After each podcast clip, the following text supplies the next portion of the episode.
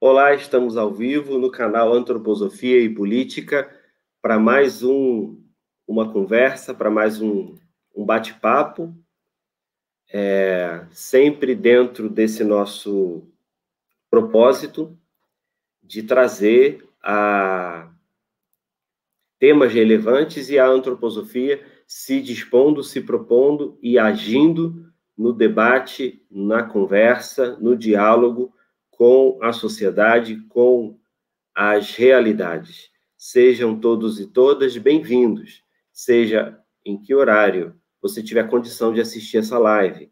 É, e, e, e nós pedimos que você curta, que você se inscreva no canal, que você ative o sininho das notificações, isso para a gente é importante.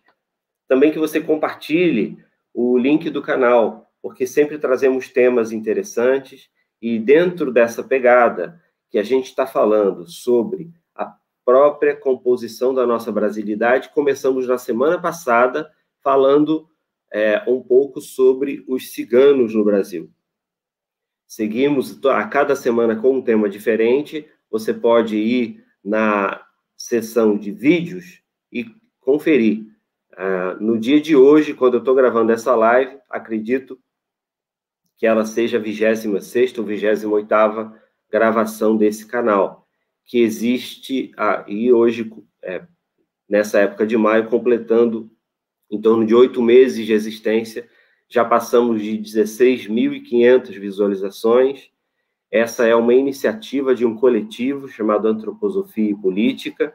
É, não tem um dono, não é um canal é, de uma pessoa específica, A ou B, eu estou aqui na condição, é, estou apresentador nesse momento, nessa fase do canal, com muita honra, com muita alegria. É, durante a live, eu coloco na tela alguns comentários relevantes, as perguntas eu vou somando para o final e aglutinando por tema, caso existam. Fiquem à vontade para comentar, para perguntar. E Passo também informações relevantes sobre contato do canal, o e-mail do canal, é, o e-mail para você mandar sua arte. A gente sempre incentiva a quem possa que produza uma arte é, enquanto está assistindo a live. E depois essas artes são enviadas para um e-mail específico. Também formas de contribuir com o canal. É, você também pode acessar através desse e-mail, que é o e-mail de contato da live. Desculpa, o e-mail de contato do canal ele também é a chave Pix para doações. Então, através desse e-mail, você pode tanto doar quanto mandar um e-mail, é, sugerir temas, sugerir palestrantes, sugerir é, fazer suas críticas, suas contribuições, que eventualmente você não coloque no comentário do vídeo.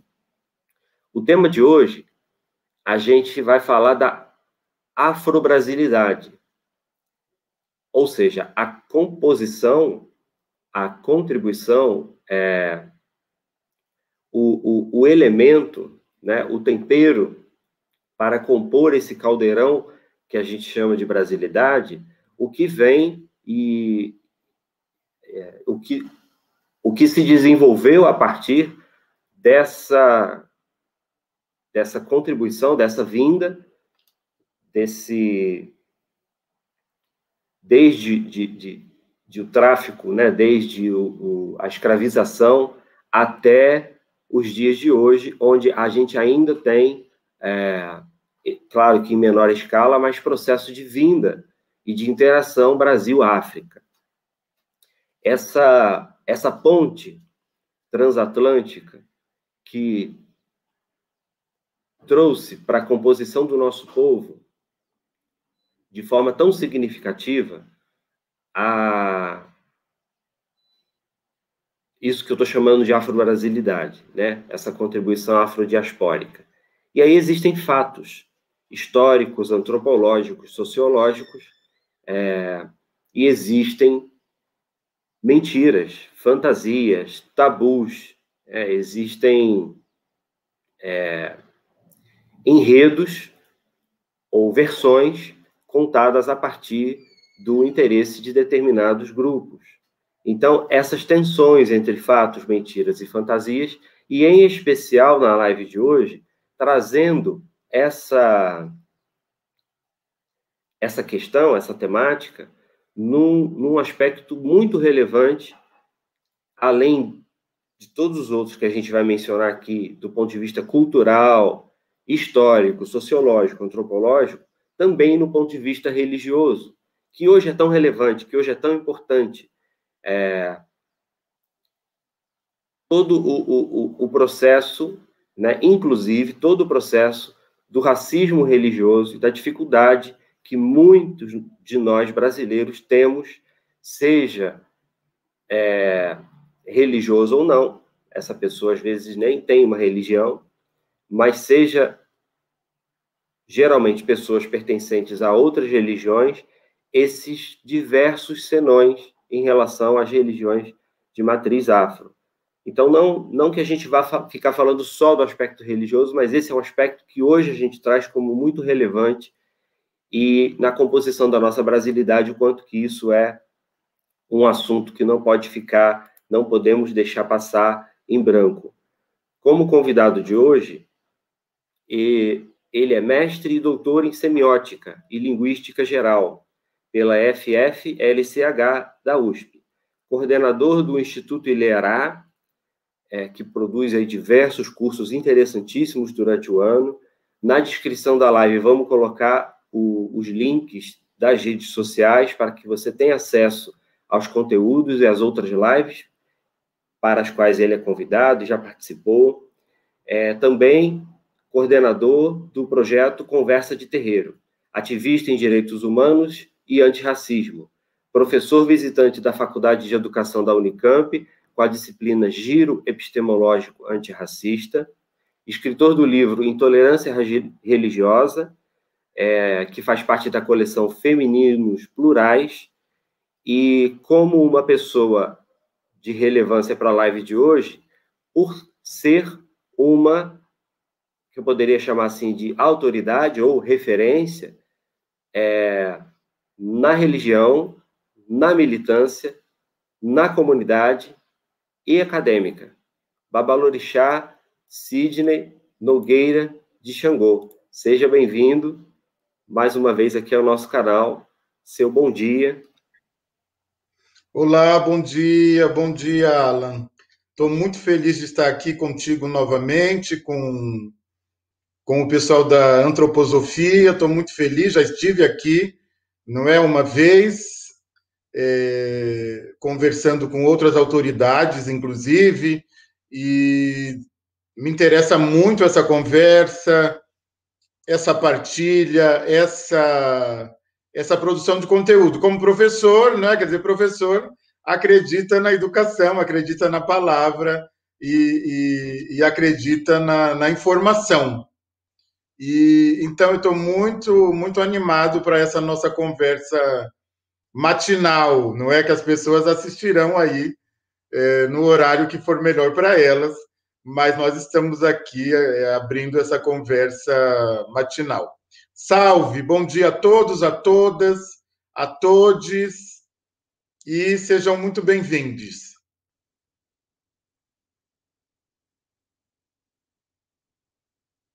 Eu tô com o microfone, tava com o microfone desligado.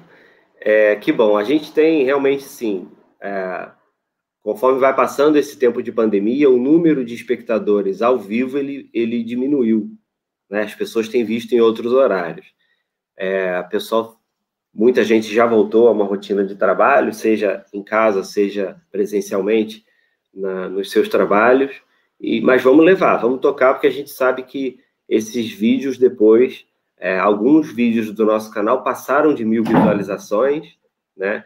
A, a live anterior que o senhor participou chegou aí, a, se não me engano, a perto de 800 visualizações, né?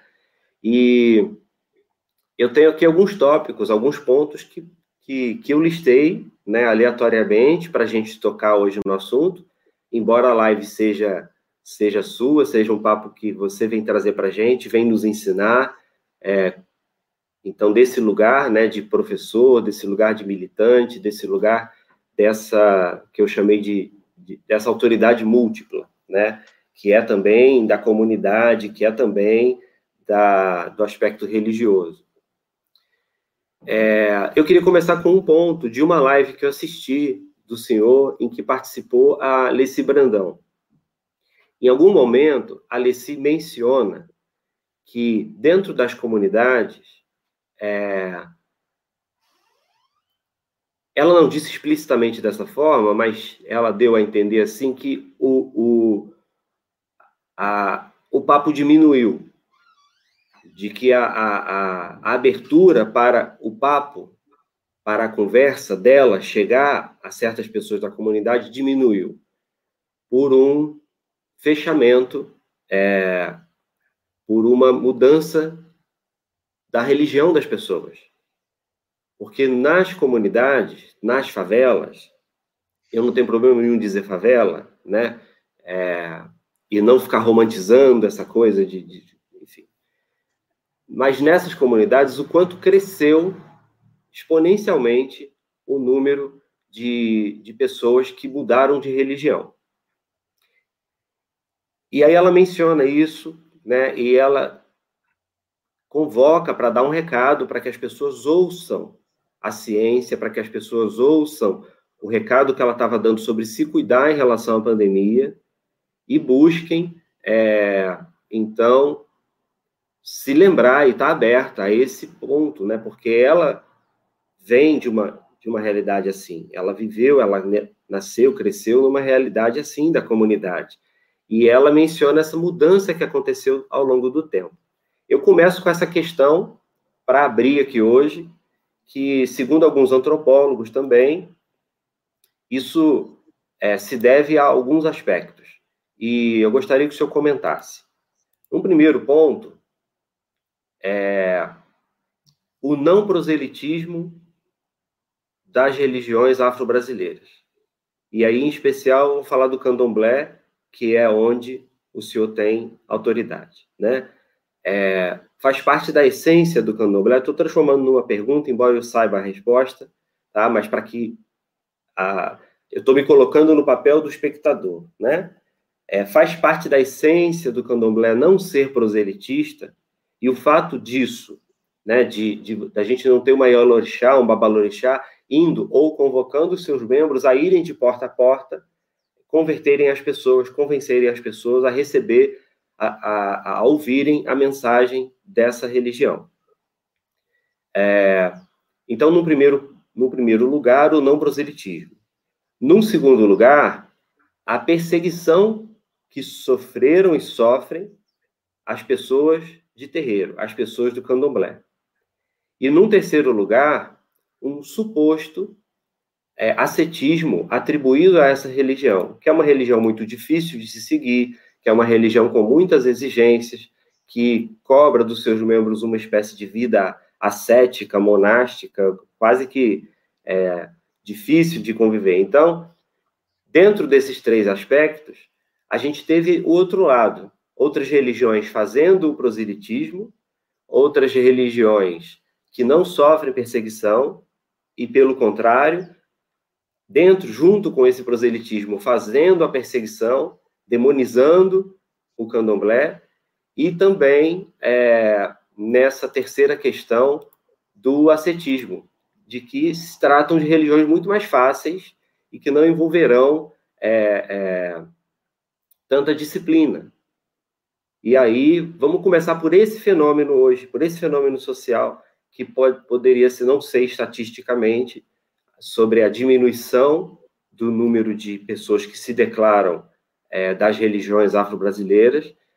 Não temos censo recente sobre isso, provavelmente não vamos ter, né? Mas é, eu não sei percentualmente em relação ao crescimento populacional, se também cresceu os participantes das comunidades de terreiro, mas só podia começar falando sobre isso. Existe nisso aí um racismo religioso é, mascarado, existe nisso daí um processo de perseguição e de destruição dessas desses terreiros, desses lugares, desse modo de crer.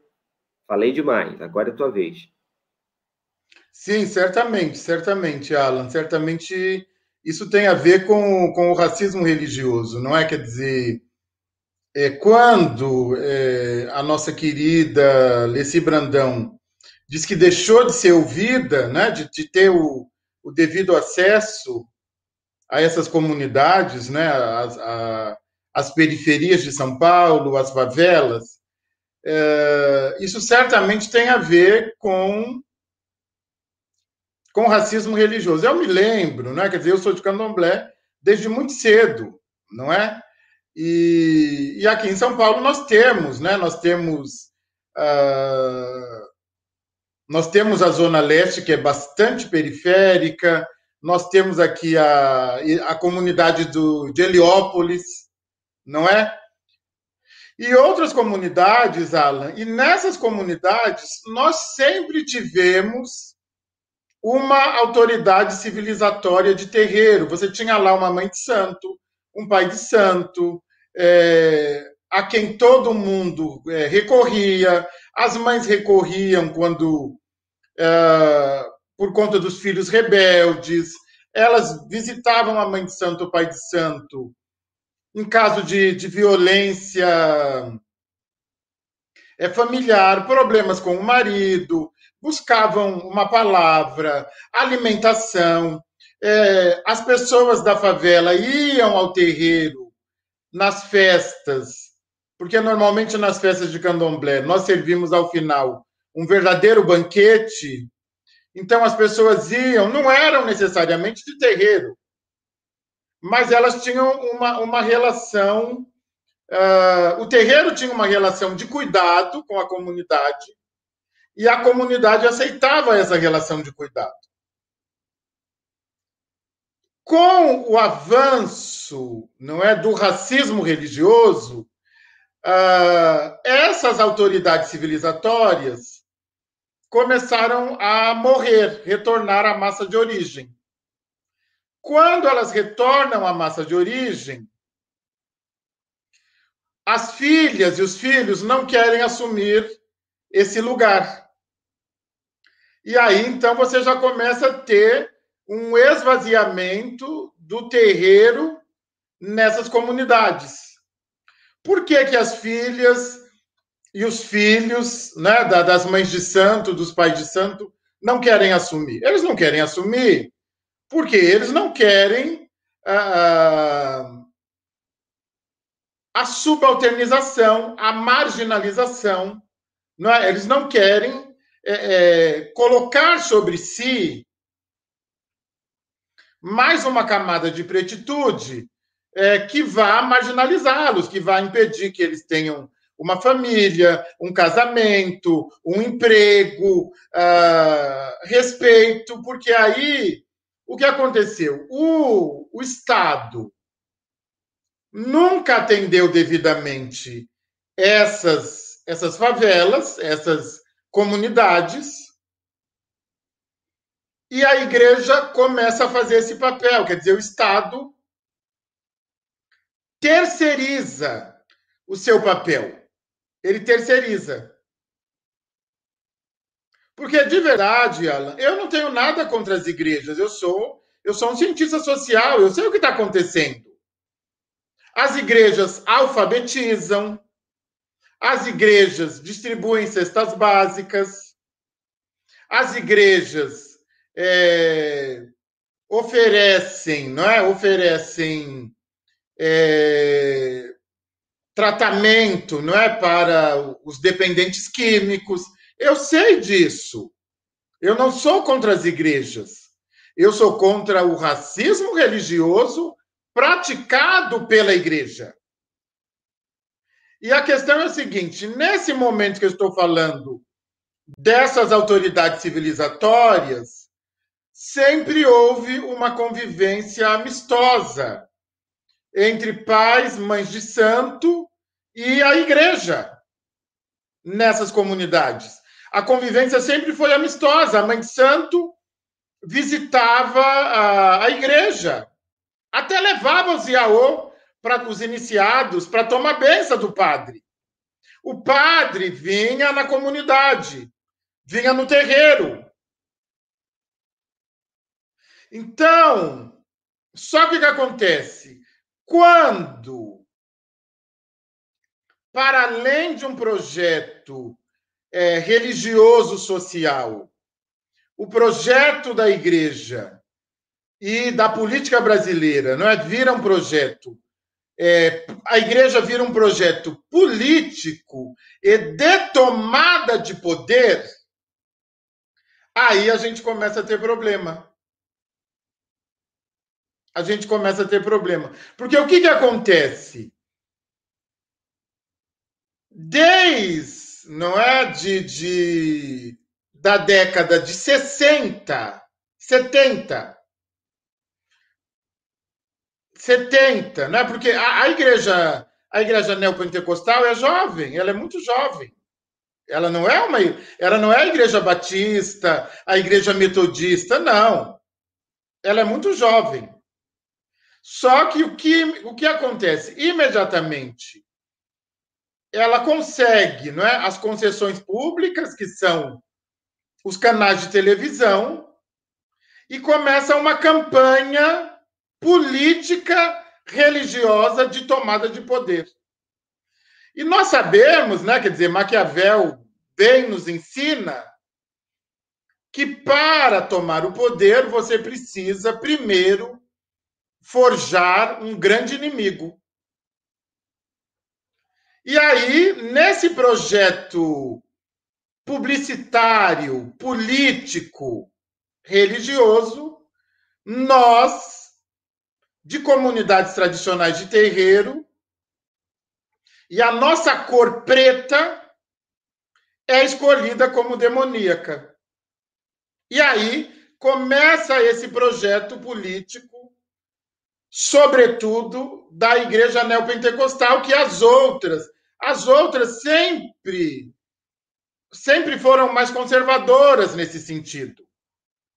Elas até também ah, acreditam que nós somos o demônio, mas elas não usavam isso como campanha publicitária. E aí a igreja neopentecostal potencializa, porque se você quer oferecer a salvação, você precisa oferecer a salvação contra alguma coisa. E imediatamente o, o, o racismo religioso se potencializa, eles nos, é, é, nos colocam mais assertivamente na posição de demônios e ah, e aí essa campanha publicitária toma corpo e hoje nós estamos vendo do que se trata, não é? Quer dizer, do que se trata. E, e veja bem, e aí eu quero agora encontrar o, o, as suas considerações, não é, que você trouxe. Uh, sim, as, as, as, as tradições de terreiro não são proselitistas, mas isso não quer dizer que nós não possamos viver a, a nossa epistemologia, a nossa cultura é, publicamente. Isso não quer dizer. Só que nós não vivemos a nossa religião publicamente. Nós não vivemos. Por que, que nós não vivemos a nossa religião publicamente? Por conta do racismo religioso. Por que, que os filhos e filhas se você perguntar hoje, inclusive para pessoas dentro do terreiro, pessoas negras dentro do terreiro, se elas querem se tornar autoridades civilizatórias, se elas querem se tornar pais e mães de santo, o jovem de hoje não quer. Ele não quer. Ele não quer. Por que, que ele não quer? por conta do racismo religioso. Porque é uma honra ser autoridade civilizatória. É uma honra, é um privilégio. É uma honra é, à altura é, de, de, de um prefeito, de um governador, de um presidente. Nós não somos, Alan, diferentes de autoridades eclesiásticas. Eu sou uma autoridade civilizatória, legitimamente empossado pela minha ancestralidade, por Xangô, pelos pretos velhos, pelos, pelos caboclos. Eu sou uma autoridade civilizatória afro-ameríndia. Então, isso era para ser motivo de orgulho. Por que não é? Por conta do racismo religioso. E também está na conta do, do racismo religioso esse terceiro item que você traz. Não é de, uh, de um rigor, né? Quer dizer, ah, é, é muito comum esse discurso também dentro do terreiro, de que as pessoas me perguntam: nossa, mas você se diverte? Nossa, mas você é feliz? Nossa, mas você, quando era adolescente, porque eu me iniciei muito cedo, aos 16 anos de idade, eu, eu me iniciei em Xangô. Nossa, mas você foi, você teve adolescência? É claro que eu tive. Olha a minha cara de felicidade, de, de gordinho aqui, ó. Olha minha pele bem cuidada, de pessoa feliz. Não mudou nada na minha vida, muito pelo contrário. O candomblé é meu ethos, só me fortaleceu. A grande questão é que nós estamos falando de uma cultura ancestral, civilizatória e coletiva. Nós somos da ética da coletividade. Então, Sim, às vezes, durante a minha vida religiosa, eu tive que abrir mão de algumas coisas em nome da harmonia familiar, em nome da ética coletiva, para não ofender os meus ancestrais. Eu penso que essa pecha, né? Há uma pecha de caminho sem volta, é muito pesado, ah, exige muito.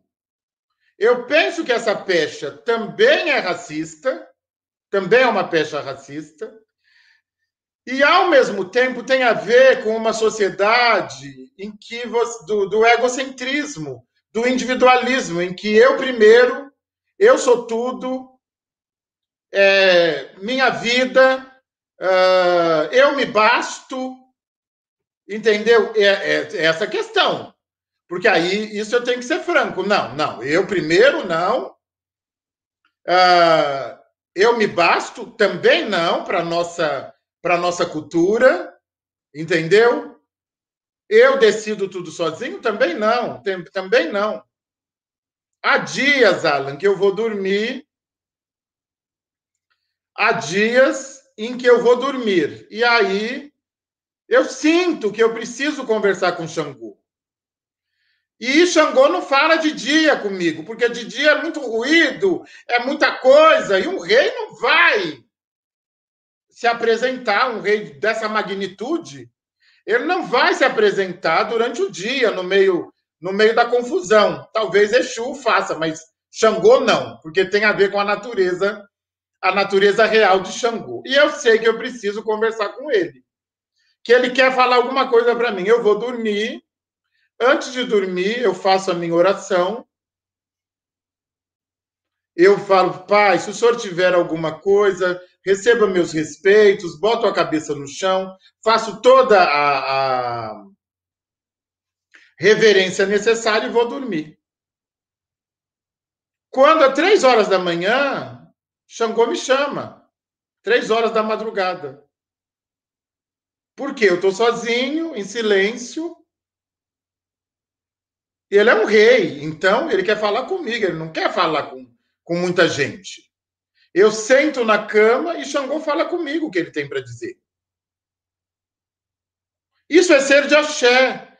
E, nós temos a nossa cultura, porque fica parecendo que fora da cristandade não, só, é, é, não tem oração, não tem fé, não tem ordem, não tem comunicação. Não, nós temos também. Nós temos também. Aí, nesse dia, Eu fico uma hora conversando com o Xangô. Xangô tenho que, ouvindo Xangô que ele tem a me dizer de madrugada em silêncio no meu quarto. Entendeu? Isso é ser uma pessoa. É, os pretos velhos também, às vezes os pretos velhos me acordam. E eles querem falar comigo de madrugada. Então, uh, isso é um problema? Não, não é um problema. Isso, isso é expansão. Expansão espiritual. Expansão do eu, expansão da vivência. Isso é extremamente saudável. Não é? Então, é, uh, o racismo religioso, Alan, ele nos confina, porque ele quer, ele não quer só que sejamos inimigos. Ele quer que sejamos inimigos, como ele, como ele forja, mas que sejamos inimigos confinados à senzala. Não basta ser. Porque o, o, racismo religioso, ele não quer que a gente deixe de existir. Porque se nós deixarmos de existir, ele vai vender o Salvador para quê? Aí não tem. Para que ele vai vender o Salvador? Então, ele não quer que nós deixemos de existir. Ele quer que nós continuemos existindo, mas na posição de subalternizados, de marginalizados. E isso eu não admito, admito mais. Eu estou lançando um manifesto que é: nós somos autoridades civilizatórias e eu exijo e exigimos o mesmo respeito e prerrogativas políticas das autoridades eclesiásticas. É um direito. E só não temos isso por conta do racismo e por conta dessas outras autoridades eclesiásticas que reproduzem o racismo religioso. Então, nós, eles não suportam, porque nós estamos saindo da senzala. Eles não suportam. Não é? E, e, e, as pessoas não sabem nada, Alan. A gente pensa que as pessoas sabem alguma coisa sobre nós, de terreiro, elas não sabem, elas não sabem nada. Elas não sabem nada sobre nós. Elas só sabem uma coisa sobre nós, que é coisa de preto e que nós estamos associados ao demônio. Portanto, elas só sabem o que é dito pelo pastor. Elas não sabem. Elas não sabem que nós oramos, que nós temos disciplina, que nós amamos pai e mãe, que nós amamos os nossos mais velhos, que é impossível viver a nossa a nossa cultura, a nossa crença fora do coletivo e individualmente. Elas não sabem nada sobre nós. Por isso que o, o seu trabalho é, é, é fundamental. É um trabalho decolonial. É um trabalho de produção de pensamento decolonial. Eu percebo uma coisa, essa semana eu estava conversando com um amigo, e ele tá, ele só para fazer um comentário rápido e aí para o próximo ponto que eu queria trazer aqui para essa conversa, né? Ele comentou sobre a, a, a, importância que se dá hoje na sociedade, qual se constitui todo o tecido social, ele está permeado pela noção de Exu. E aí não o Exu entidade, orixá, mas o Exu entidade, que é aquele grande combatido nesses cultos neopentecostais, sem ele não se teria toda a, a uma série de apelos que são feitos por conta da, da demonização desse, desse nome, né? É, bom, dito isso, é, como o senhor disse, existe comunicação com divindade e com ancestralidade. Mas isso também existe nas religiões de base, ditas de base cristã, religiões ou seitas, ou seja, como se queira dizer, né?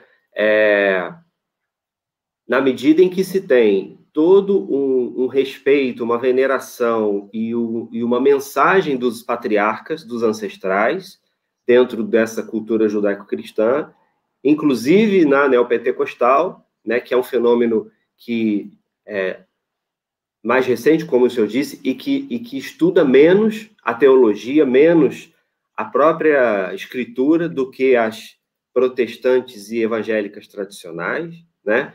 É, e aí eu não estou julgando, estou falando o, uma análise factual da coisa. É, existe todo o respeito à ancestralidade e existe todo um culto de hierarquias espirituais, existe toda uma crença na proteção de seres sobrenaturais, como anjos, etc. Existe toda uma crença na comunicação espiritual, seja ela vinda do Espírito Santo ou diretamente de Deus, ou de, ou de algum patriarca, ou de algum. É, ou da própria Escritura que, que, conversa com ela, que lhe passa a mensagem, né? É, o que eu percebi na minha vida, e principalmente nos últimos anos mais recentes, é que há no brasileiro uma facilidade maior para abertura de tudo aquilo que é oriental ou acima do, da linha do Equador, né? como se tivesse recortado a África do mapa mundi. Então a pessoa reconhece a sabedoria do, do tal, mas não se dispõe a conhecer, nem sequer a conhecer o que se diz é, dentro dos, dos escritos de Ifá, por exemplo ou da, da sabedoria da África ancestral.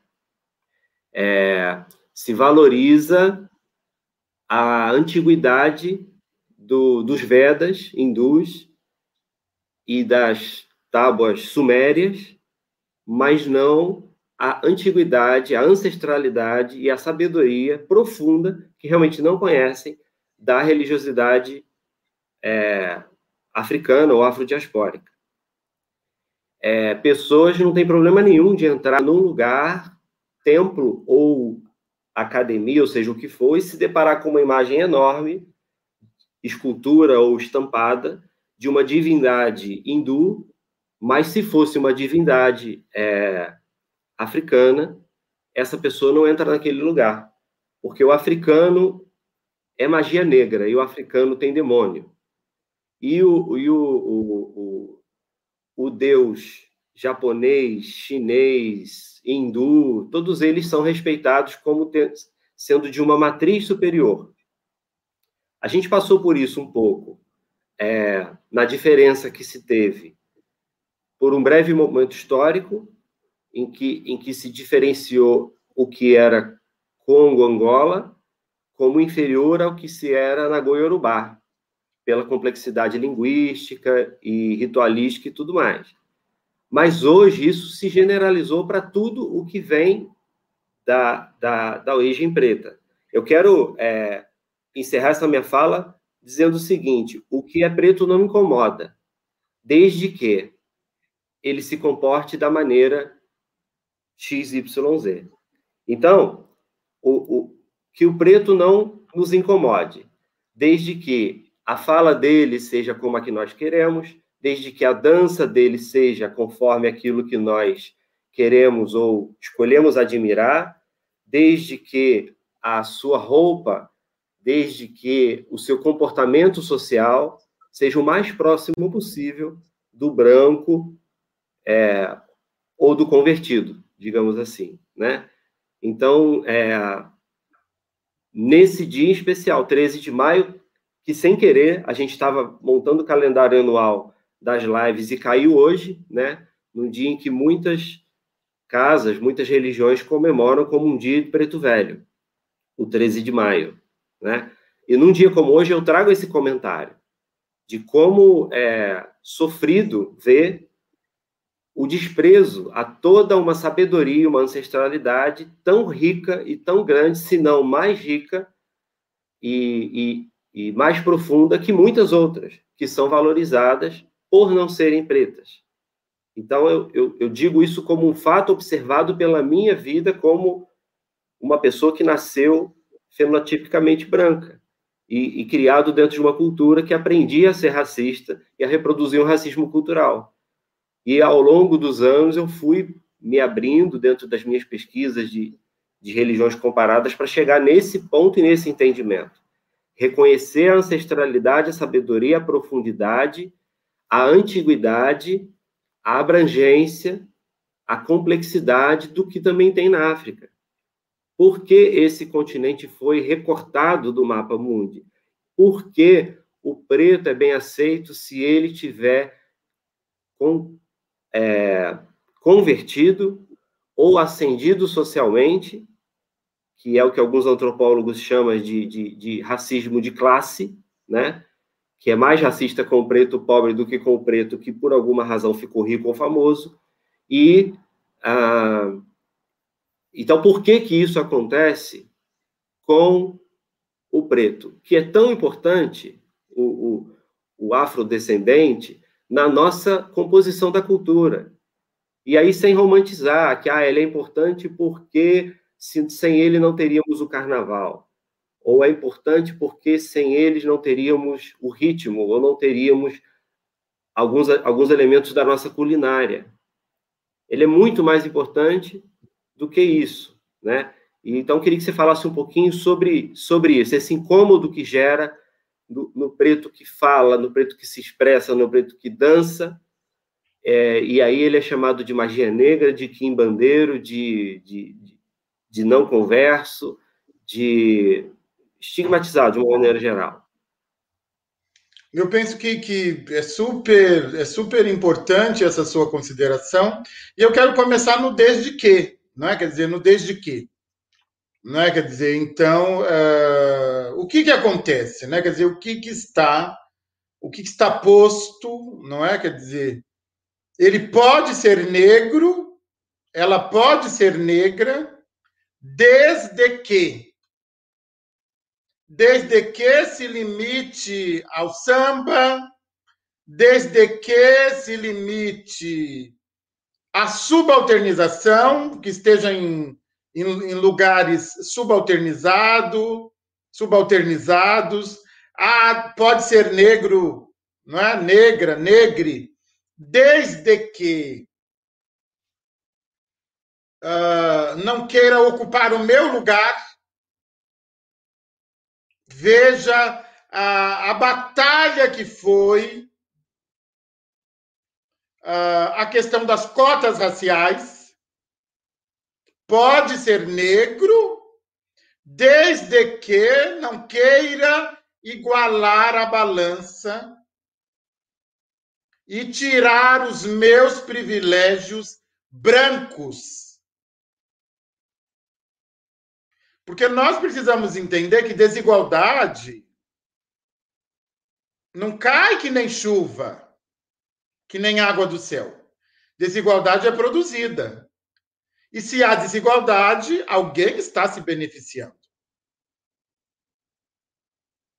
Então, pode ser negro desde que não queira andar de avião, desde que não queira fazer mestrado, doutorado nas universidades públicas, desde que não queira trazer os seus assuntos pretos para a academia, desde que não queira ser protagonista de uma ciência negra,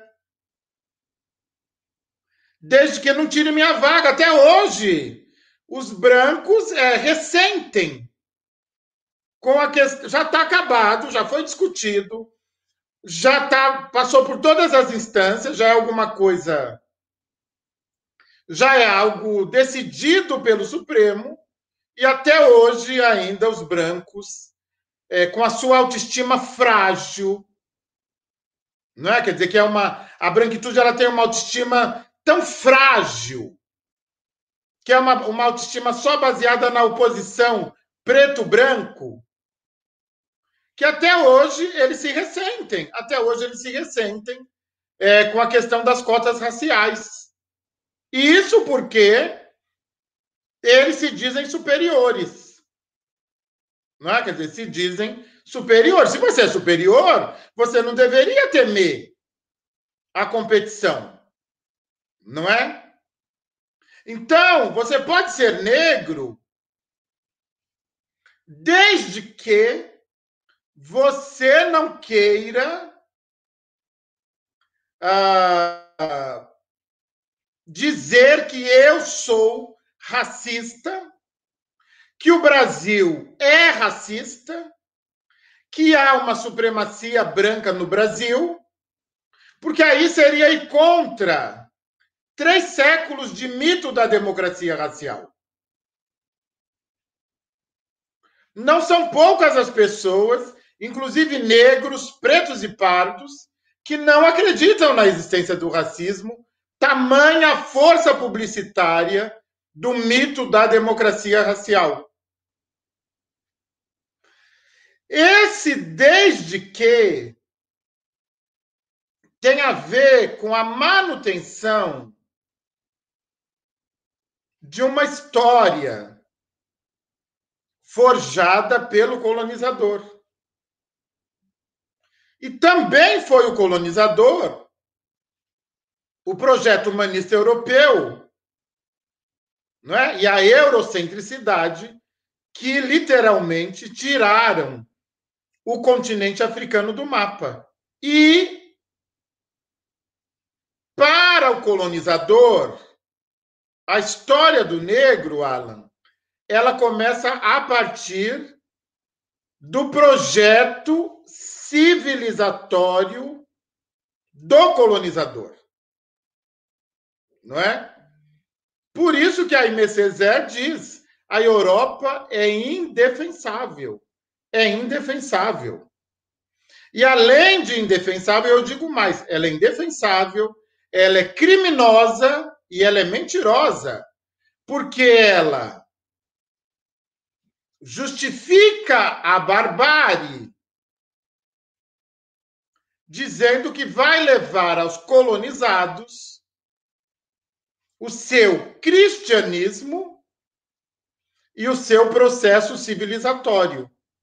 E ela vai oferecer ao colonizado rei, lei e Deus, que eles não tinham. Rei, lei e Deus.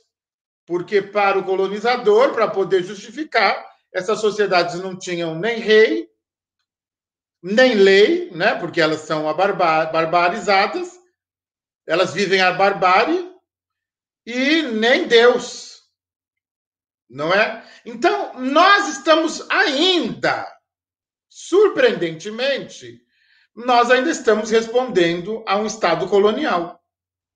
Nós vivemos hoje, hoje, 13 de maio de 2021, a pior face da colonização. A pior face da colonização. Nós ainda nos comportamos como colonizados. Grande parte dos brasileiros é, é, se comporta como colonizado. E aí o que acontece? Novamente, você pode ser negro desde que não negue a história forjada pelo colonizador. E qual é a história forjada pelo colonizador? É a história da escravidão. A nossa história de negros, negras no Brasil, é a história da escravidão, só que nós já tínhamos cerca de 4 mil anos antes de história africana, de civilização africana.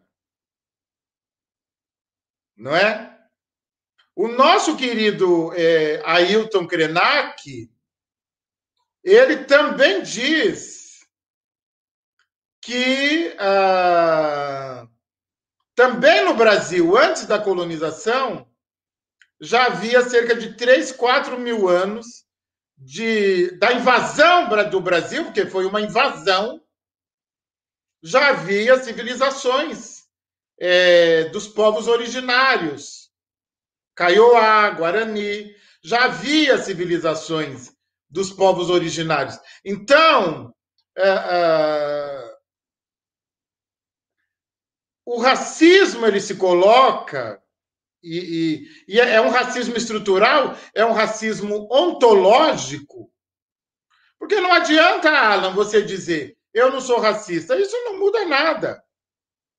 Não muda nada. Porque o racismo é ontológico. Ele é estrutural, ele é do ser. Ele é do ser. Qualquer branco, quando vai contratar uma pessoa, ele não pensa num negro. Ele já vive entre brancos, portanto, é natural que ele indique os brancos.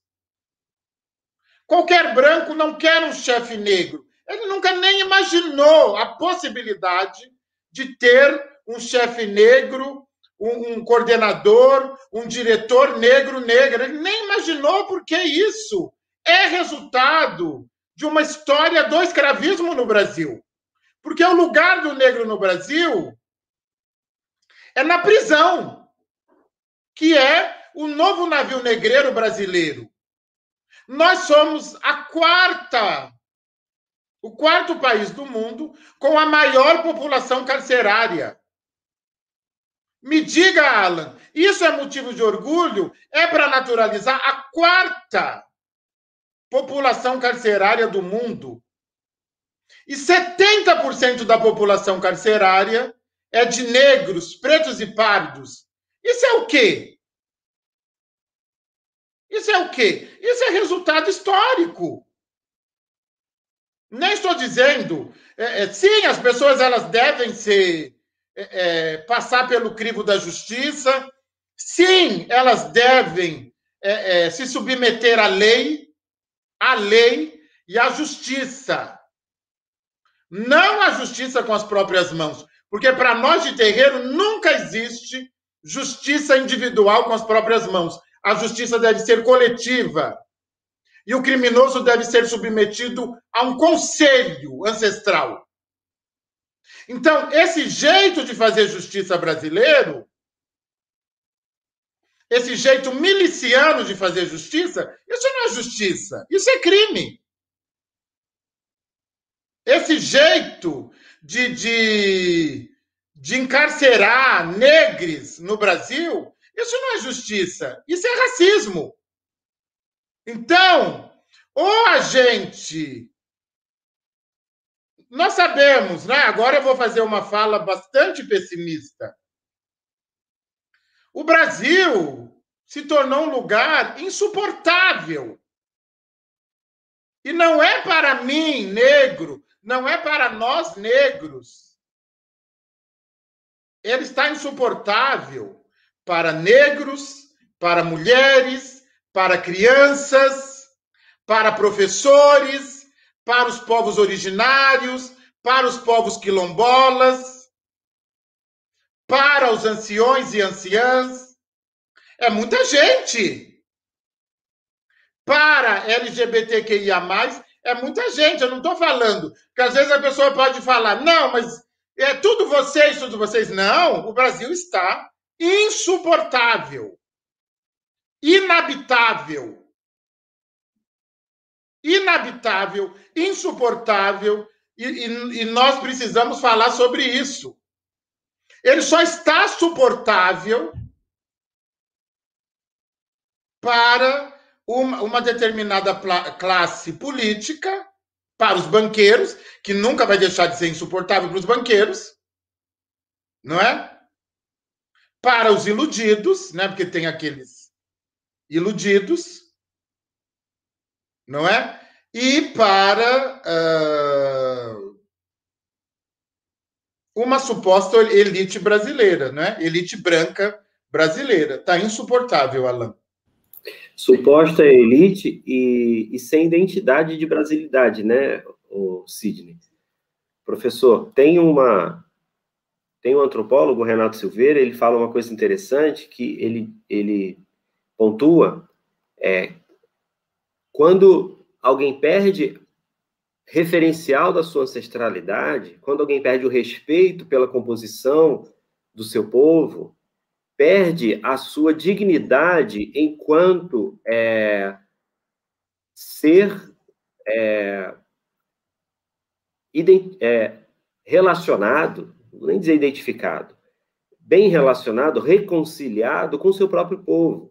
Então a gente tem, é, na fala dele, e eu corroboro, é, uma triste elite que quer o tempo todo imitar os Estados Unidos Eles querem ser americanos. Eles têm vergonha de ser brasileiros, eles se sentem inferiorizados em ser brasileiros. Eles imitam o tempo todo tudo que vem de lá. É uma, é uma, é uma dominação cultural absurda. E querer ser americano, deixando de ser brasileiro, porque o brasileiro é o Brasil é o lugar cheio de preto, cheio de pobre, cheio de ginga, cheio de samba, cheio de enfim. E não ou, ou americano ou é, de alguns lugares da, da, alguns outros lugares do mundo, especialmente América e Europa, América do Norte e Europa, né? É, então essa essa elite que tenta imitar e não reconhece é, essa elite que diz assim nós não somos racistas porque eu vejo o preto dentro do meu condomínio. Mas dentro desse, do seu condomínio de luxo, o preto que você vê está trabalhando, ele não é morador. Né? Ele está ali numa, numa, numa posição para te servir. Então, assim, a gente teve um processo de resiliência, nem gosto muito de usar essa palavra, porque não é uma plasticidade que se adequa como a resiliência pressupõe muitas vezes, né? E aí você mais do que eu dentro da sua formação sabe sabe mais do que isso.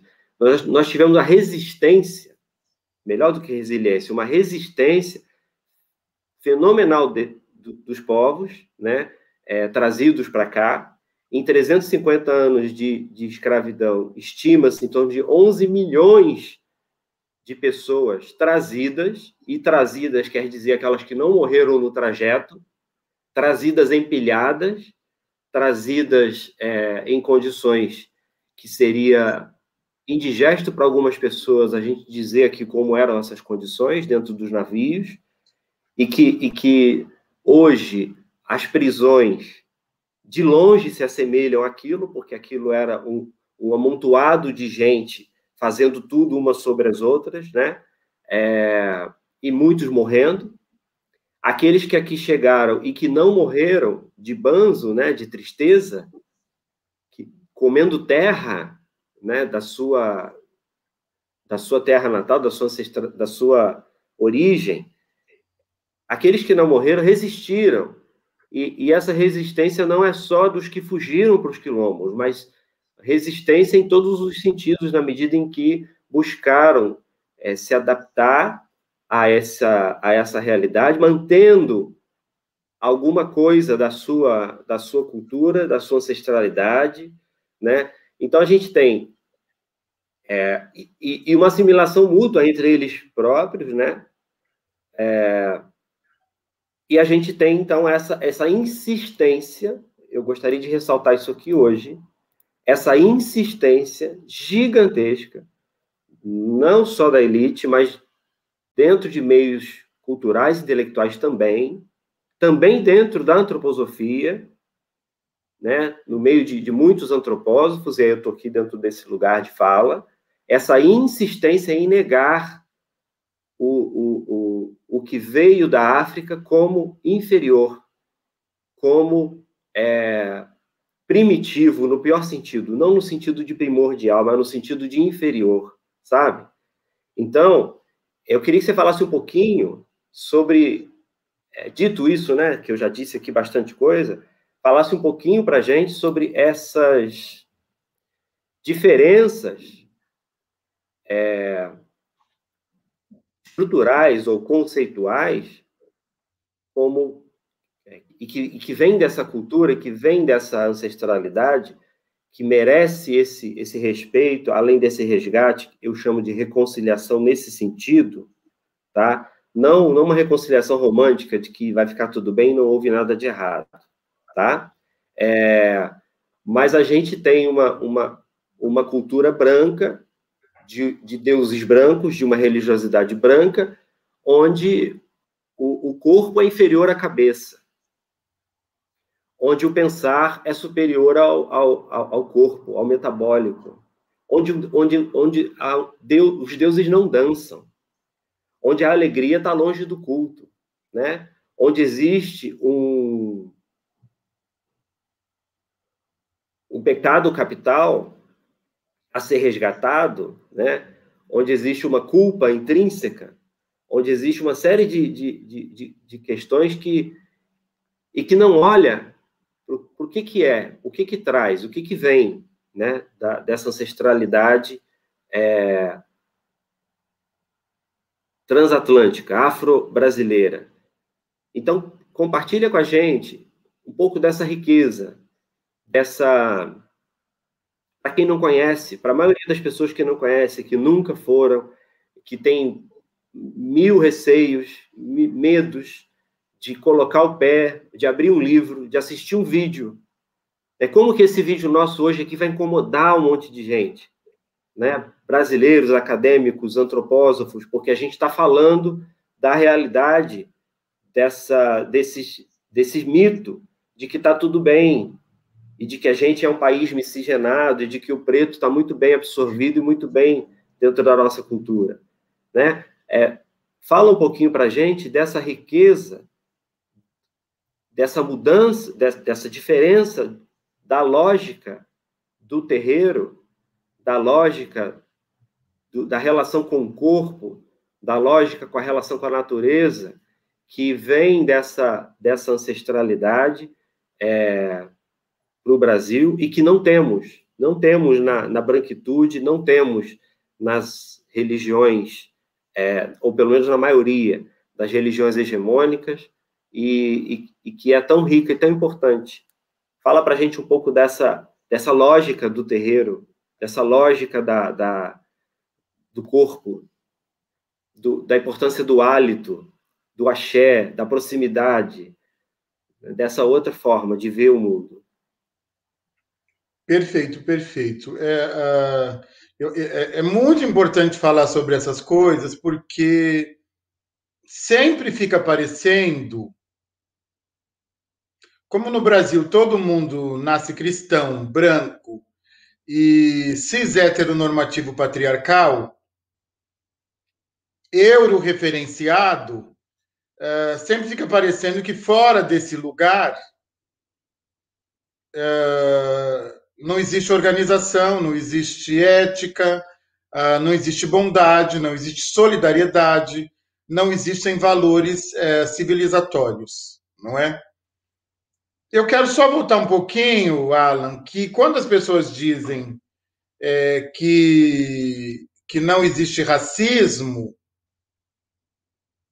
eu de fato, não é, acredito que elas estão falando uh, a verdade delas. Porque se você, Alan, foi criado com brancos, estudou numa escola é, prioritariamente e hegemonicamente branca, seu dentista branco, seu advogado, sua professora, seu pai, sua mãe, você vai ao mercado, brancos, eventualmente um negro lhe atendendo. A sua faxineira, negra, mas na sua cabeça ela é da família, não é? Na sua cabeça. Seus professores brancos. Então, não é? Se a pessoa for cristã, ela já não é mais lida como negra, ela é lida como branca. Porque tem essa coisa da, da leitura que eu faço do outro. Entendeu? Ah, ele é meu irmão. Meu coleguinha é negro, mas ele é meu irmão. Quando você diz ele é meu irmão, você não está dizendo que se tornou negro, você está dizendo que ele se tornou branco e por isso ele é seu irmão. Nunca é o contrário. A semântica nunca é de lá para cá, ela é sempre daqui para lá. Tem o preto de alma branca, né? Preto de alma branca. Ah, ele é um igual, ele é como nós. Então, uh, tudo bem, eu acho que as pessoas elas elas partem desse pressuposto, não é? E uh, e aí, o que, que acontece? Você fica imaginando que o mundo é aquele mundo, não é? Só que o mundo não é o nosso quintal, não é a nossa casa, não é a nossa escola, quer dizer, é, é, o Brasil é um continente, não é? Então, a gente precisa parar de achar que a nossa casa é a casa de todo mundo, não é?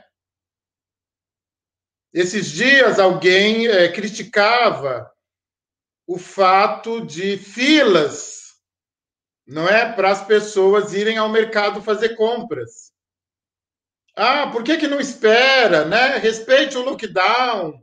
Ah, por que, que não espera? Por que, que tem que ir tudo de uma vez? Há pessoas que, que, que precisam fazer comprar quando pegam 10 reais, 15 reais, 20 reais. Ela não tem condições de aglomerar comida, de acumular comida em casa. Ela compra comida quando ela tem dinheiro. Então, a gente precisa parar de achar que o nosso mundo é o mundo. Não, esse é o problema. Esse é o grande problema do negacionismo, que para não ver outras realidades e ter a sua como ideal e única, você invalida outras realidades.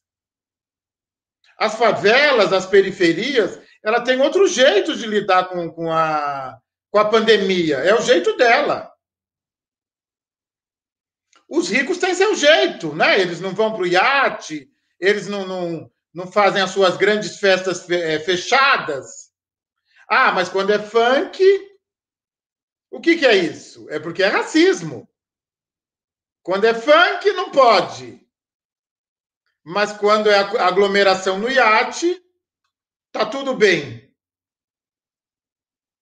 Então, a, as relações brasileiras elas são extremamente é, racializadas. E eu reitero, o Brasil é um país, um dos piores em termos de racismo. Prova disso, Alan, que nós somos 56,2% de negros no Brasil. E nós não estamos representados no executivo, no legislativo, no judiciário, nem representados como autoridades eclesiásticas. O que, que é isso? É racismo. É resultado do racismo, não é? Então, eu acho importante né, dizer, eu, eu, eu sou um homem de candomblé. Quer dizer, eu me tornei orgulhosamente, ao longo da minha vida, uma autoridade civilizatória, não é? Porque eu me dedico, desde os 16 anos de idade, à epistemologia de terreiro, à cultura de terreiro, ao sistema de crenças de terreiro, não é? Porque eu me dedico a sulear, sulear, para citar Boaventura de Souza Santos, a reduzir o hiato entre o norte e sul, entre as diferentes é, epistemologias, não é? E aí, ah, o que, que eu aprendi como homem de terreiro? Primeiro, aprendi que é impossível ser feliz, saudável e abundante fora de Ebé. Ebé é a noção de comunidade, de coletividade e fora inclusive, inclusive de Ebé como a minha família espiritual, a minha família ancestral. Então, é impossível ser feliz, abundante, saudável, sem reconhecer a existência do meu corpo expandido. Expandido e inserido dentro de uma família. Não essa família reduzida às paredes não essa família reduzida ao habitat, não essa família reduzida a relações consanguíneas, não. Família no sentido ancestral. Família no sentido de respeito à diferença. Família que preza pela harmonia. família que ama, família que compreende. A família, a família ocidental é uma grande mentira, é uma família da boca para fora. Porque é uma família que expulsa seus filhos por questões de homoafetividade, uma família que, que expulsa seus filhos por questões religiosas, uma família que mata crianças, uma família em que os abusos sexuais com crianças o maior número de abusos de crianças, né, de casos de pedofilia, estão dentro da família consanguínea, não são fora dela. É essa família que, que é família para vocês? Não, para nós não, para nós não. Para nós, é, essa família, isso não é família. Não é? Então começou-se a banalizar o conceito de família, família tradicional, família de bem, não é? E não passa de uma grande mentira, não passa de uma grande mentira. Um, o valor civilizatório de terreiro é família. Família no sentido mais amplo da palavra, no sentido espiritual, no sentido ancestral. O sentido da imortalidade. Ninguém morre. Ninguém morre. Esses dias uma pessoa perdeu a mãe de coronavírus, morte sacrificial ao Deus capitalista. E ela veio me perguntar: pai, eu estou sofrendo tanto. Eu posso continuar conversando com a minha mãe? Eu disse: converse, ela está viva. Converse com ela. Ela falou: não, pai, mas agora ela é um fantasma, é um espírito. Eu falei, que bom, melhor ainda. Não tem problema. Mantenha a sua mãe viva. Se isso vai lhe trazer conforto, eu tenho certeza que ela vai lhe abraçar. É sua mãe, ela lhe amava? Não, muito, a minha melhor amiga. Eu disse, continue conversando com ela. É valor civilizatório a vida pelo não esquecimento pelo não esquecimento. O esquecimento e a morte como fim é valor do capitalismo para poder vender alguma coisa e colocar no lugar. O valor das crianças para nós. O valor da palavra. A palavra é meu corpo, é meu corpo proferido, é meu corpo estendido. A palavra sou eu. Eu tenho um compromisso com a palavra proferida por conta de emi, o hálito o hálito que emana, o sangue branco que é a saliva, isso tudo é, é criador, é coisa, é, é, é a força do criador em mim. Portanto, eu devo respeitar a palavra. A palavra é magia, a palavra é poder. A palavra sou eu no mundo, não é? Eu na, na forma física de ondas sonoras não há nada de místico nisso. Quando eu digo a alguém, converse com a sua mãe, mesmo depois dela morta, morta entre aspas, eu estou tentando trazer um valor civilizatório do não esquecimento. Não é? Eu preciso cuidar das minhas atitudes e do meu comportamento, menos por mim e mais pela coletividade, porque eu não posso é, é, prejudicar a ordem, a harmonia da minha ancestralidade, da minha família, daqueles que me seguem. Então, é, é, é um interdito, é um cuidado coletivo. Esses são alguns dos nossos valores civilizatórios. Então, eu não preciso de Bíblia, eu não preciso. Eu não preciso é, acreditar em pecado para ser civilizado. Eu sou civilizado. Eu sou humano. Eu sou disciplinado. Eu tenho valores civilizatórios. Eu não preciso de Bíblia. Eu não preciso acreditar em pecado, em evolução espiritual, em, em um Deus sadomasoquista que está pronto com o seu chicote para me punir. Não, eu não preciso. Os meus valores civilizatórios são outros.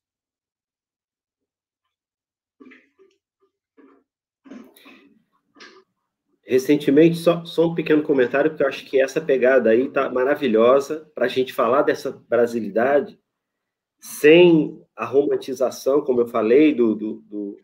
teve até um comentário é, aqui que fala, falou do, do, do, do, preto no futebol, né, na TV, nos músicos, mas somente ser extremamente famosos, que nem são todos os, os, os jogadores de futebol, nem todos os músicos, nem todos os que estão na TV ou no teatro, na arte, ou seja, onde for. Extremamente famosos. Mas alguém falou que comparou, então, a, a, os brancos com, com a esfera do pensar. E, e, e os pretos com, com o corpo, com a esfera do metabólico, do corporal. Como se fosse. E aí leram, muitas pessoas leram como se fosse no sentido da pejorativando o, o preto.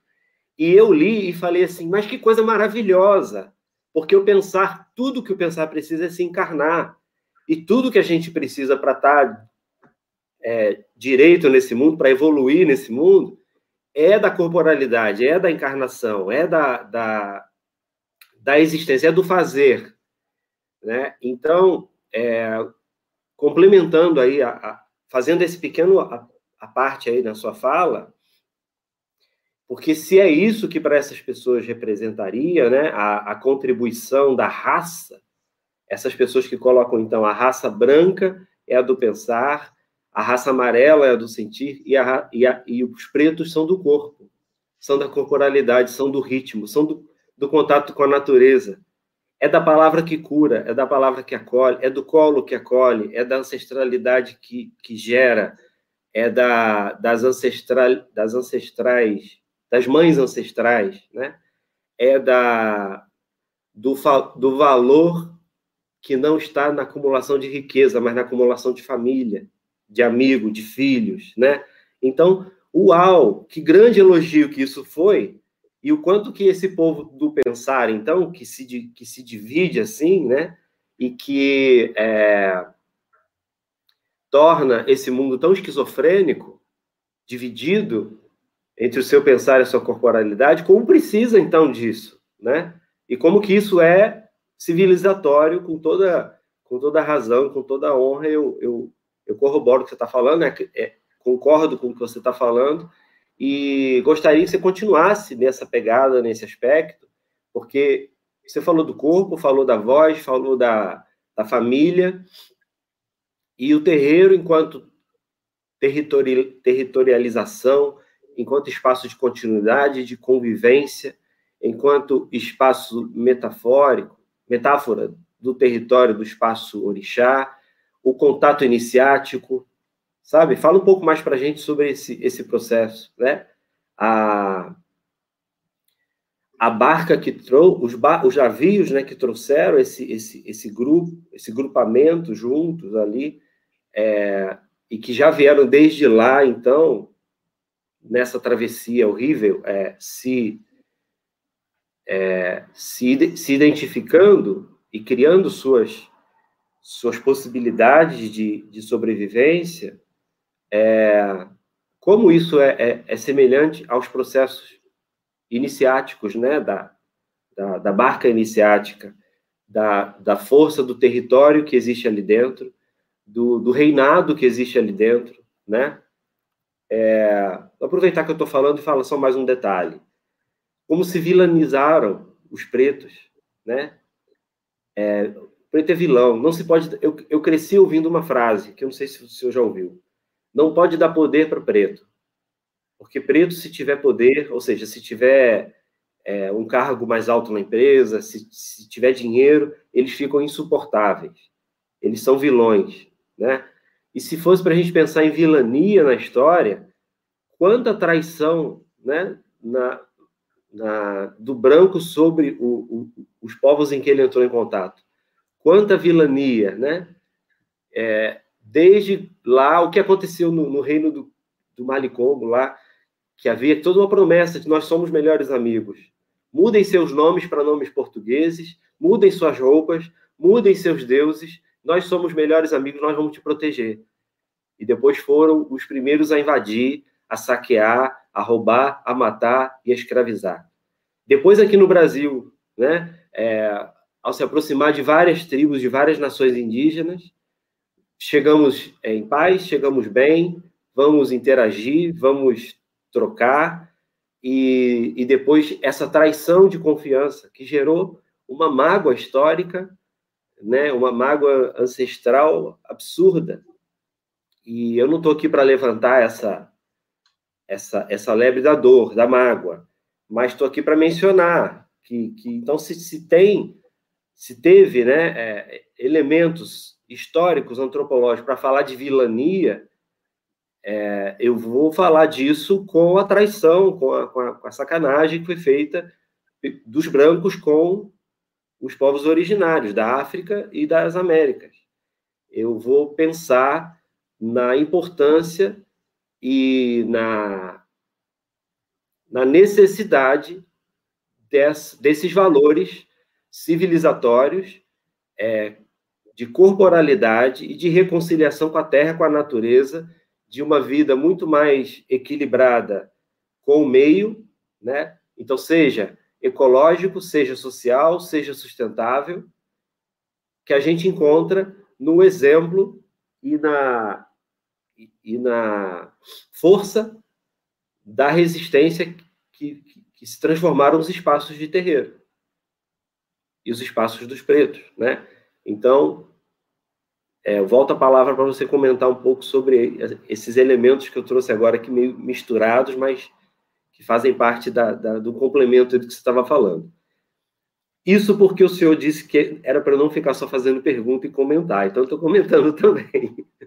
Não, está ótimo, meu, meu, meu, meu. Você é educador, você é educador, você também é especialista né, nessa, nesses estudos filosóficos né, da antroposofia, e, e, e você sabe, eu, eu, respeito, eu sou uma pessoa é, muito aberta, né, quer dizer, a, a, a conhecer. E por que, que eu estou dizendo isso? Porque eu quero marcar bem, como você bem trouxe, que a alteridade nunca foi um problema nem para os povos africanos, nem para os povos originários no Brasil.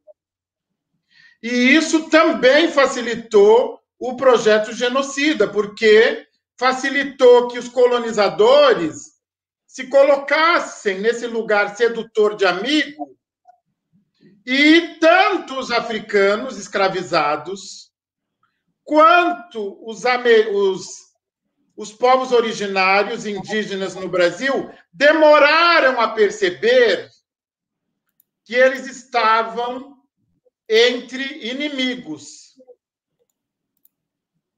Demoraram, porque de verdade eles já estavam seduzidos pela diferença. Porque a alteridade, a diferença nunca foi um problema para os povos ancestrais negros e nunca foi um problema para os povos é, ancestrais originários no Brasil. Perceba, quem é o criminoso? Quem é o bárbaro? Perceba, não é? E aí, Maíra, não é? Ela traz aqui essa questão uh, que você também pontuou, né? Quer dizer, eu quero. Como é que o africano pensa a sua existência?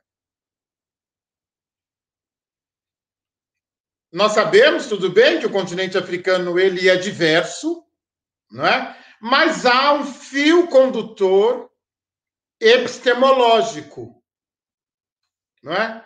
Que fio condutor é esse em termos de corpo-mente? Eu estou muito mais próximo do pensamento iorubá. E para os iorubás, o coração é a sede da inteligência.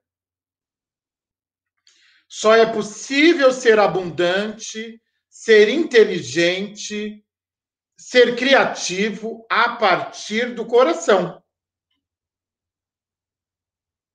E a, a mente, o pensamento, a mente, a cabeça, não deve se separar nem do coração e nem do corpo. Tanto que não se fala em saúde mental, saúde do coração. Não, fala-se em saúde, porque a saúde ela é do todo. Inclusive da ancestralidade.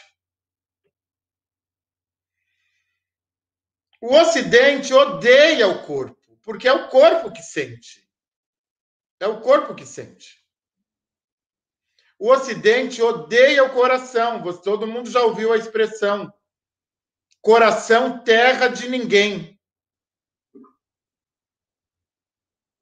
Coração terra de ninguém. Isso não é elogio. Isso está colocando o coração no lugar do caos. E mais, colocando o coração no lugar do feminino. Todo mundo já ouviu. Ah, ele é muito coração. Ah, ele é mais coração do que cabeça, do que mente. Isso é xingamento. É para dizer que é ligado ao feminino. O feminino, coração, sensível, frágil, fraco. Isso ligado ao corpo. A cabeça, cabeça forte, inteligente, racional, controladora, capaz de organizar.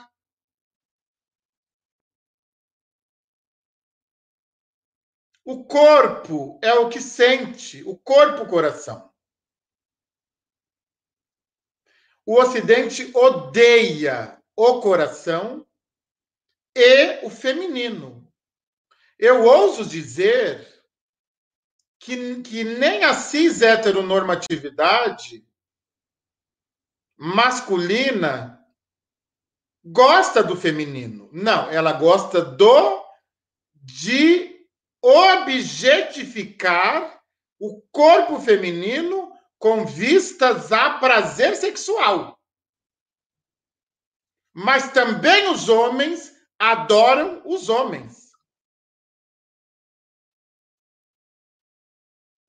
porque a, o coração, porque a cis heteronormatividade patriarcal odeia o coração e odeia o coração porque ele está associado ao feminino. E odeia o feminino porque está associado ao coração. Porque o homem tem que ter cabeça. Quem que não ouviu isso do seu pai? Filho, você tem que ter cabeça. Ninguém nunca te falou. Filho, você tem que ter coração. Não, porque se ele falar você tem que ter coração, ele já está te jogando no campo da homoafetividade. E eu odeio o feminino. Isso você não pode fazer comigo. Olha o nível do colonialismo. O colonialismo é devastador. Não é? Devastador. Então, um, um, um importante valor civilizatório, veja, na iniciação do candomblé, a gente não manda o Iaô pensar. Fala, olha, agora você pensa. Olha, agora você tem que entender o que está acontecendo. Não. É desde o início, estado meditativo. Esvazia a mente e sinta. A iniciação se dá no corpo nu. O cabelo é raspado. O corpo ele é pintado e cada pinta, tum, tum, tum, é para dizer esse corpo existe e pode existir. O corpo todo é pintado, Alan, e isso é um ritual poderosíssimo de devolução do corpo ao corpo, porque também o corpo nos é tirado. Então, é para dizer, é, chama-se a queima de Efum, que é o barro primordial, é um giz branco, todo mundo já viu na, na internet, o Iaú pintadinho, aquilo não é só, quer dizer, é menos estético e mais do plano do sensível. O corpo todo é pintado, todo, todo, todo inteirinho. E existe ali uma ritualização, uma palavra mágica que diz: esse corpo existe, ele pode existir, esse corpo é um corpo real, esse corpo é um corpo natureza. E é corpo, ninguém está falando em genitália, Está falando corpo. Corpo todo mundo tem. Então, o corpo e todos os rituais do candomblé acontecem no corpo. É por isso que eles nos odeiam. Porque nós subvertemos a ordem. A suposta ordem. Não é? Porque nós repotencializamos a coesão coração, mente e corpo. Ori, Ocan e Ará. Porque nós dizemos que é um corpo expandido espiritual, ancestral. Exatamente pode parecer, é ao mesmo tempo uma arte, é ao mesmo tempo uh, uma pintura, mas o que, que essa imagem nos diz? Que tipo de ritualização é essa? É uma ritualização que diz: esse corpo pode existir por inteiro. E cada pinta dessa recebe uma fórmula mágica, e a Ia Efum ou Babá Efum, que é Efum é a pintura, diz: você pode existir, esse corpo pode existir inteiro, desse jeito, magro, gordo, trans, LGBTQIA, com seus desejos, com a sua criatividade. Esse corpo pode existir e vai pintando, e vai pintando. Veja o poder desse ritual, Alan e incorporar esse divino que está dentro dele, e esse é um divino que dança, né, Babá? Então, esse é um divino que celebra, esse é um divino de, um, de, um, de uma celebração de alegria. E, de novo, o corpo, porque é o corpo que dança, né? Sim, sim. É o corpo Isso. que se movimenta, porque também na dança o corpo diz: eu existo, eu posso me movimentar, eu posso dançar a minha ancestralidade, eu posso me conectar a minha ancestralidade por meio da dança. E, e ninguém fala, olha, você só vai para o salão apresentar a sua iniciação depois que você emagrecer. Olha, você só vai para o salão depois que você tiver com as formas é, consideradas perfeitas. Olha, você só vai para o salão. Veja! No candomblé há iniciados brancos. E a gente não diz Olha, você só vai ser iniciado depois que a, que a sua pele ficar preta. Então, quem que é bárbaro, Alain? Quem que é separatista? Não somos nós.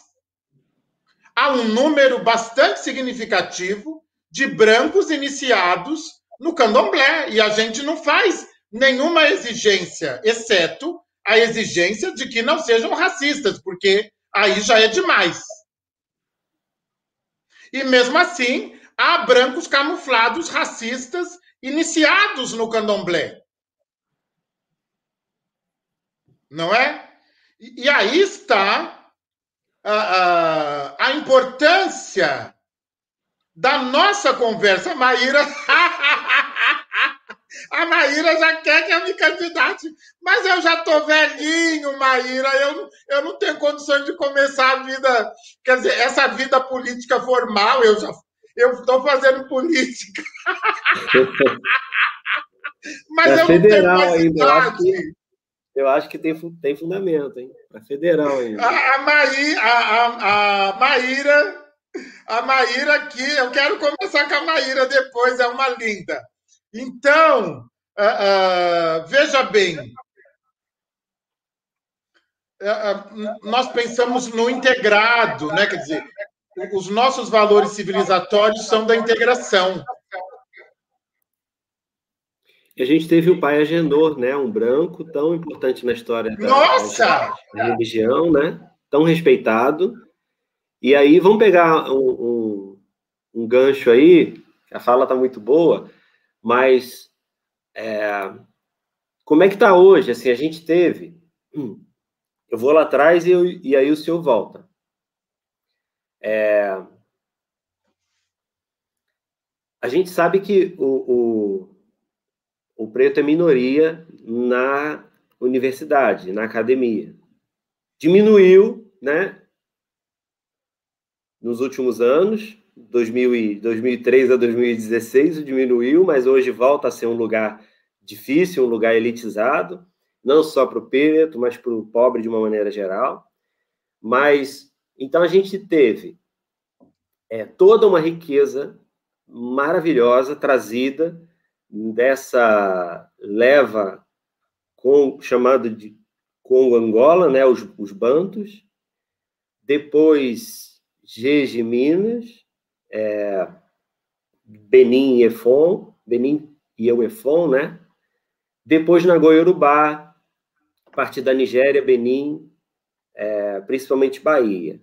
A gente teve é, escravizados islâmicos, escravizados de culto de orixá, escravizados convertidos.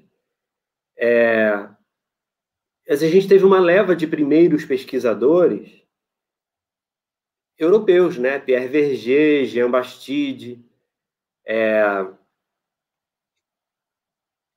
E hoje, né? Assim, continua sendo um campo de pesquisa hegemonicamente branco, de autores hegemonicamente brancos. Eu estou falando com um acadêmico, é, autor, que dá cursos e que milita nessa área. Então, eu sei que eu estou falando com é,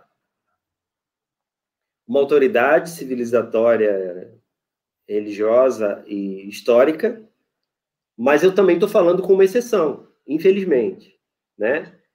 E que muito provavelmente passou a ser ouvido com toda essa riqueza que tem para compartilhar. E olha que aqui o senhor não trouxe é, nada de academiquez e o senhor não está ostentando currículo formação Lattes.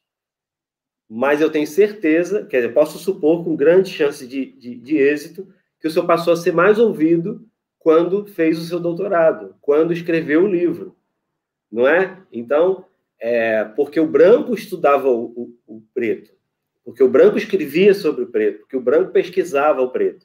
E, e, e hoje, essa relação está mudando, eu tenho visto porque eu acompanho nas mídias sociais, inclusive são é, pessoas que interagem muito contigo também, é, pessoas maravilhosas que escrevem, que produzem conteúdo, é, seja na escrita, seja em vídeos, seja da forma possível.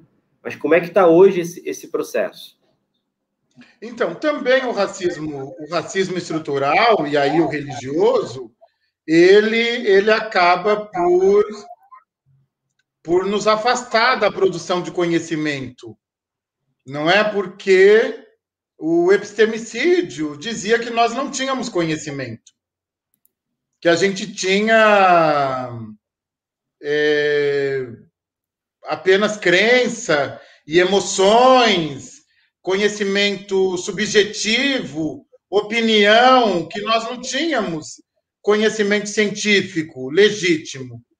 E isso, sem dúvida, nos afasta da produção de conhecimento é, formal, não é? formal branca, como essa acadêmica brasileira. Não é? Quer dizer, o primeiro grande pesquisador de candomblé no Brasil foi usado, não é? Ah, por rutilantes da maneira mais devastadora que a gente pode imaginar o nosso querido Edson Carneiro. Não é porque uh, Pierre Verger, branco, Roger Bastide, francês, literalmente, francês branco, Nina Rodrigues, não é? Extremamente positivista e racista, as obras são referência, mas elas são, é, são obras datadas, né? são experiências de um tempo, de um tempo extremamente é, positivista colonial, não é? Então, uh, felizmente, não é? hoje nós temos né, grandes nomes, não é? é? de terreiro, não é? e você sabe que eu tenho um projeto nós falaremos por nós, nós precisamos falar por nós. Né? Eu pergunto aqui a quem está nos acompanhando: vocês sabiam dessas coisas sobre a nossa cultura? Sobre a cultura de terreiro? Sabiam que esses valores civilizatórios são valores civilizatórios de gente de terreiro? Eu tenho certeza que não. Eu tenho certeza que nem visitaram o terreiro. Eu tenho certeza que a escolha religiosa não incluiu no paradigma a Umbanda, o Candomblé, a Quimbanda, a Jurema, não incluiu. Nem estava no menu. Não estava no menu, exatamente, não estava no menu. Então, hoje, hoje nós temos Ney Lopes, grande referência, e é um homem de terreiro.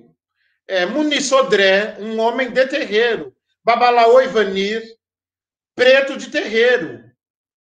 Não é? Nós temos a, a querida no Rio de Janeiro, Flávia Pinto, escritora, socióloga. Nós temos lá em Salvador uma mulher trans, autoridade civilizatória de terreiro. Tiffany Odara, também com, com livros publicados. Nós temos Claudenilson de Oxumaré, para citar alguns, enfim, porque são muitos. Nós temos é, do Batuque uma grande referência, o Baba Hendrix. Nós temos é, o professor Jairo Nunes. Então, hoje nós temos grande, ainda bastante patriarcal ainda. Faltam mulheres. Mas por quê? Porque a academia, ela também é, é, patriarcal, cis heteronormativa patriarcal. Não é? Mas hoje uh, nós temos esse movimento, né? Porque a, a gente está falando sobre o que aqui, Alan? Nós estamos falando de igualar a balança, minimamente igualar a balança. Não é? Ninguém aqui quer, quer tirar privilégio de ninguém. Ninguém aqui quer matar branco, evangélico, cristão. Não! A, a minha existência é, não se pauta na inexistência do outro. Não se pauta na inexistência da alteridade. Não, a minha existência se pauta na minha existência, da minha comunidade, da minha ancestralidade. É isso. Nós só queremos deixar de, de ter a perseguição potencializada. Nós só queremos existir. Só queremos existir. E para que nós existamos, os nossos valores civilizatórios não preconizam a, a, a existência do outro, do diferente. Eu não quero que todo mundo seja de candomblé mas eu quero minimamente que as pessoas conheçam o candomblé por quem o pratica, por quem o conhece. Eu, eu não quero que as pessoas conheçam o candomblé pela boca do, do padre Fábio de Melo, pela boca do pastor, pela boca do político, não. Eu quero que ele, que as pessoas conheçam o candomblé pela minha boca, pela boca dos meus. É disso que se trata. Maíra trouxe muito bem aqui, minha querida irmã de Xangô, também, que é de terreiro. Carolina Carolina Bezerra, tem a, acho que ela está falando da Carolina Bezerra, tem a Carolina Rocha também. Tem muita gente hoje. Tem muita gente. E nós precisamos fazer isso que você está fazendo. Você é um aliado, não tem problema. Os brancos me, me, me sempre me perguntam: ah, mas é, tem aquela história é, do lugar de fala. Eu, eu posso falar? Sim, você pode falar. Até porque, Alan, quem precisa saber isso são os brancos. Porque são eles que tornam a sociedade mais desigual. Não sou eu. Eu não tenho poder para fazer isso. Eu não tenho poder político, eu não tenho poder aquisitivo, eu não tenho prestígio social para transformar a sociedade em mais desigual. Eu não tenho. Quem transforma a sociedade em desigual são os brancos. Né? Eu não tenho, eu não tenho poder para isso. Não é? Quer dizer, então, nós precisamos de aliados como você, professor, educador, não é? Um homem também de fé, um também espiritualizado. Então, nós precisamos de vocês. Sim, vocês podem falar, vocês devem falar, porque da sua boca o branco vai ouvir melhor do que eu. Ele vai ficar com raiva também. Ele também vai ficar com raiva de você. Mas com você a raiva passa. Comigo vai demorar um pouco mais. Eu não tenho poder. O racismo uh, não me dá esse poder. Não é? Quer dizer, eu estou aqui conversando com você porque você começou a pensar sobre isso. Porque você aceitou a existência do racismo. Porque você tomou isso como real, como um fato, e não como um mito ou fantasia. Porque você generosamente, eu agradeço, você sabe como que eu sou. Você generosamente decidiu é, me dar voz. Mas os brancos não fazem isso. Eles não fazem. Você sabe que eles não fazem. Não é a regra. Esse seu trabalho é exceção. Mas nós temos que começar. Nós temos que começar. Entendeu? Muitos estão começando esse trabalho, não é? Porque você sabe que amanhã, a partir de você, você vai ter filhos uh, uh, numa sociedade menos racista. Porque o racismo nos afeta diretamente, negros, mas ele afeta todos, não é? Ele afeta todos. Quantos talentos nós não perdemos por conta do racismo, da desigualdade, não é? Eu não sei, nós não sabemos. Nesse exato momento, o racismo pode uh, estar matando um zumbi, um gangazumba, uma Dudalina, é, uma rainha negra africana, uma mente brilhante negra, né, um cientista matemático negro, nesse exato momento, o racismo pode estar matando essas, essas pessoas. Não é? Então, esse trabalho, né, esse trabalho do canal e seu, porque você veja outra gestão, é só você olhar. Veja a mudança de perspectiva do canal. E eu entendo isso, porque isso tem a ver com tomada de consciência. Eu entendo, não estou criminalizando ninguém. Não é? Quer dizer, isso tem a ver com tomada de consciência, quer dizer, porque uh, eu também não sofreria racismo se eu, se eu tivesse estudado numa escola só com negros, com professores negros, tendo um dentista negro, um advogado negro, só com gente de candomblé, eu também, eu não sofreria racismo. Não é? Quer dizer, eu sofro racismo porque eu fui criado num mundo branco. Então, o branco, ele não acredita racismo porque realmente para ele nunca houve racismo. Nunca houve mesmo para ele. Ele pode ter tido problemas de classe, ele pode ter problemas de gênero, ele pode ter sofrido violência, sim, pode. Mas não problemas referentes às relações racializadas. Com certeza. E eu vou para as minhas. Infelizmente, a gente tem um tempo, né? E aí eu vou para as minhas considerações finais. Alguém já me disse há um tempo atrás que as lives desse canal deviam durar quatro horas. Eu super concordei. Mas eu prefiro trazer mais vezes, né? Eu queria também dizer aqui e te convidar para assistir um dos nossos convidados, eu depois vou ver a data direitinho, é o pastor Ariovaldo Ramos. E ele é um pastor conhecidíssimo no Brasil, é, e ele vem para falar algumas questões polêmicas. Eu quero saber se evangélico pode ser, se ele tem opção de ser de esquerda, de ser de direitos humanos. É, não estou dizendo que está errado ele ser de direito, eu quero saber se ele tem opção. Eu quero saber se é coerente com a visão dele, com a visão evangélica. Quer dizer, eu já sei a resposta, eu quero saber dele, como autoridade eclesiástica, pastor, né?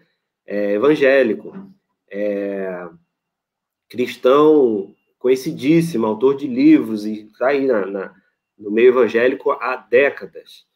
É, nós queremos ouvir dele sobre as narcomilícias evangélicas, né? Sobre o, o até uma imagem que está no cartaz dessa live, né? um terreiro destruído e, uma, e o, o, traficantes com arma em punho orando sobre as pessoas numa comunidade. É, e aí eu chamei o, o pastor Eovaldo aceitou e estará aqui numa live com a gente. Vamos trazer à tona. Uma das características desse canal é, é a coragem do coletivo que o representa, que está por trás dele, né? e que eu tenho a honra de estar aqui apresentando, é, em, em fazer esses diálogos, em trazer esses diálogos e em trazer essas pessoas, não é? Então, assim, a gente vai compondo, né? Hoje estamos com 26, 27 vídeos, daqui a pouco a gente vai estar com 50, 100 e a gente vai estar trazendo é, esses formatos e outras pessoas, além de, de, de Pai Sidney. Tanto que o convite foi um convite é, para que o senhor trouxesse alguém, e aí não, não deu tempo né, de articular com outra pessoa, mas trazer alguém dentro dessa, dessa fala. Então, a minha fala final, ela vai, agora, nesse momento, tocar nesse propósito. Né? É, reconhecemos na nossa brasilidade a influência da, da, dos afro-brasileiros na arquitetura, na religião, na religião popular, no catolicismo popular, nas rezadeiras, nas, nas crenças, na estética, na moral, na ética, na música, é, nas artes, de uma maneira geral, na cozinha, não só na cozinha religiosa, nas cozinhas típicas, é, mas reconhecemos o racismo estrutural, o racismo de classe, o racismo filosófico, o racismo religioso. É... E nesse filosófico incluo a, a antroposofia se revisitando nesse lugar, se re... precisando se rever nesse lugar, as clínicas, a medicina antroposófica, as escolas Waldorf se revendo nesse lugar de a quem elas atendem e, e o que elas reproduzem de, de elitização, né? É, na, na mitificação, eu não, eu não vou falar folclorização, porque, como estudioso também do folclore, como folclorista, eu não vou fazer isso com o folclore, mas nessa mitificação do, do, do, do preto é, de sucesso de um país que não é racista porque tem Pelé de um país que não é racista porque teve um, um, uma pessoa lá do Supremo Tribunal que era preto, ou que é preto, é, é, é ou que tem políticos. É, nas estratégias de sobrevivência, que, que às vezes é necessário, foi necessário na história. Né? Quantos, quantos pretos não reconhecendo-se, é, ou por uma estratégia de sobrevivência, se, se afirmaram: né? eu sou mestiço, eu sou moreno, eu sou mulato. Não necessariamente porque lhe era culturalmente colocado isso, mas porque essa reprodução lhe tornava mais apetecível, mais. mais é, palatável. Mais, isso, mais palatável, obrigado, faltava essa palavra. É, nessa sociedade que coloca o crime num lugar como algo lucrativo. Isso vem desde a, o tráfico negreiro. Porque a gente tinha uma escravização legal, né, até 1831, e a gente teve a, a escravização ilegal. Né? Então, estima-se que 2 milhões de escravos entraram é, quando vieram escravos, foram escravizados no Brasil quando já não podia mais ter escravos. Então, é, eram homens de negócio que saíram dos seus negócios formais e passaram a ver e a, e a manter como algo altamente lucrativo, né? A gente sabe da abolição que aconteceu da, da escravidão como uma pressão internacional, principalmente da Inglaterra. E, e como isso permanece entranhado no nosso tecido social até hoje, é, na forma do racismo estrutural. E como, e como os pretos foram heróis da resistência, né? É, quando do açúcar em que eles trabalhavam, né, do canavial, se tirou a bebida sagrada, né, do marafo. Quando do tabaco que eles trabalharam, que eles trabalhavam, se tirou o fumo sagrado, né? Se transformou no sagrado, se identificou o sagrado. Então, é, essa força preta da fala, da proximidade, da corporalidade, do acolhimento, do toque, da forma diferente e mais próxima de, de cumprimentar, de ter conseguido se apropriar dos espaços que hoje estão sendo desapropriados tão, tão rudemente, né? Então, é, apesar de todo o massacre e da dor, essa herança que nós recebemos, inclusive na capacidade de resistir a essa época tão adversa, essa herança que nos dá essa força, essa capacidade de resistir a, a essa época, como o senhor mesmo disse, tão é, tão violenta, com tanta gente, né?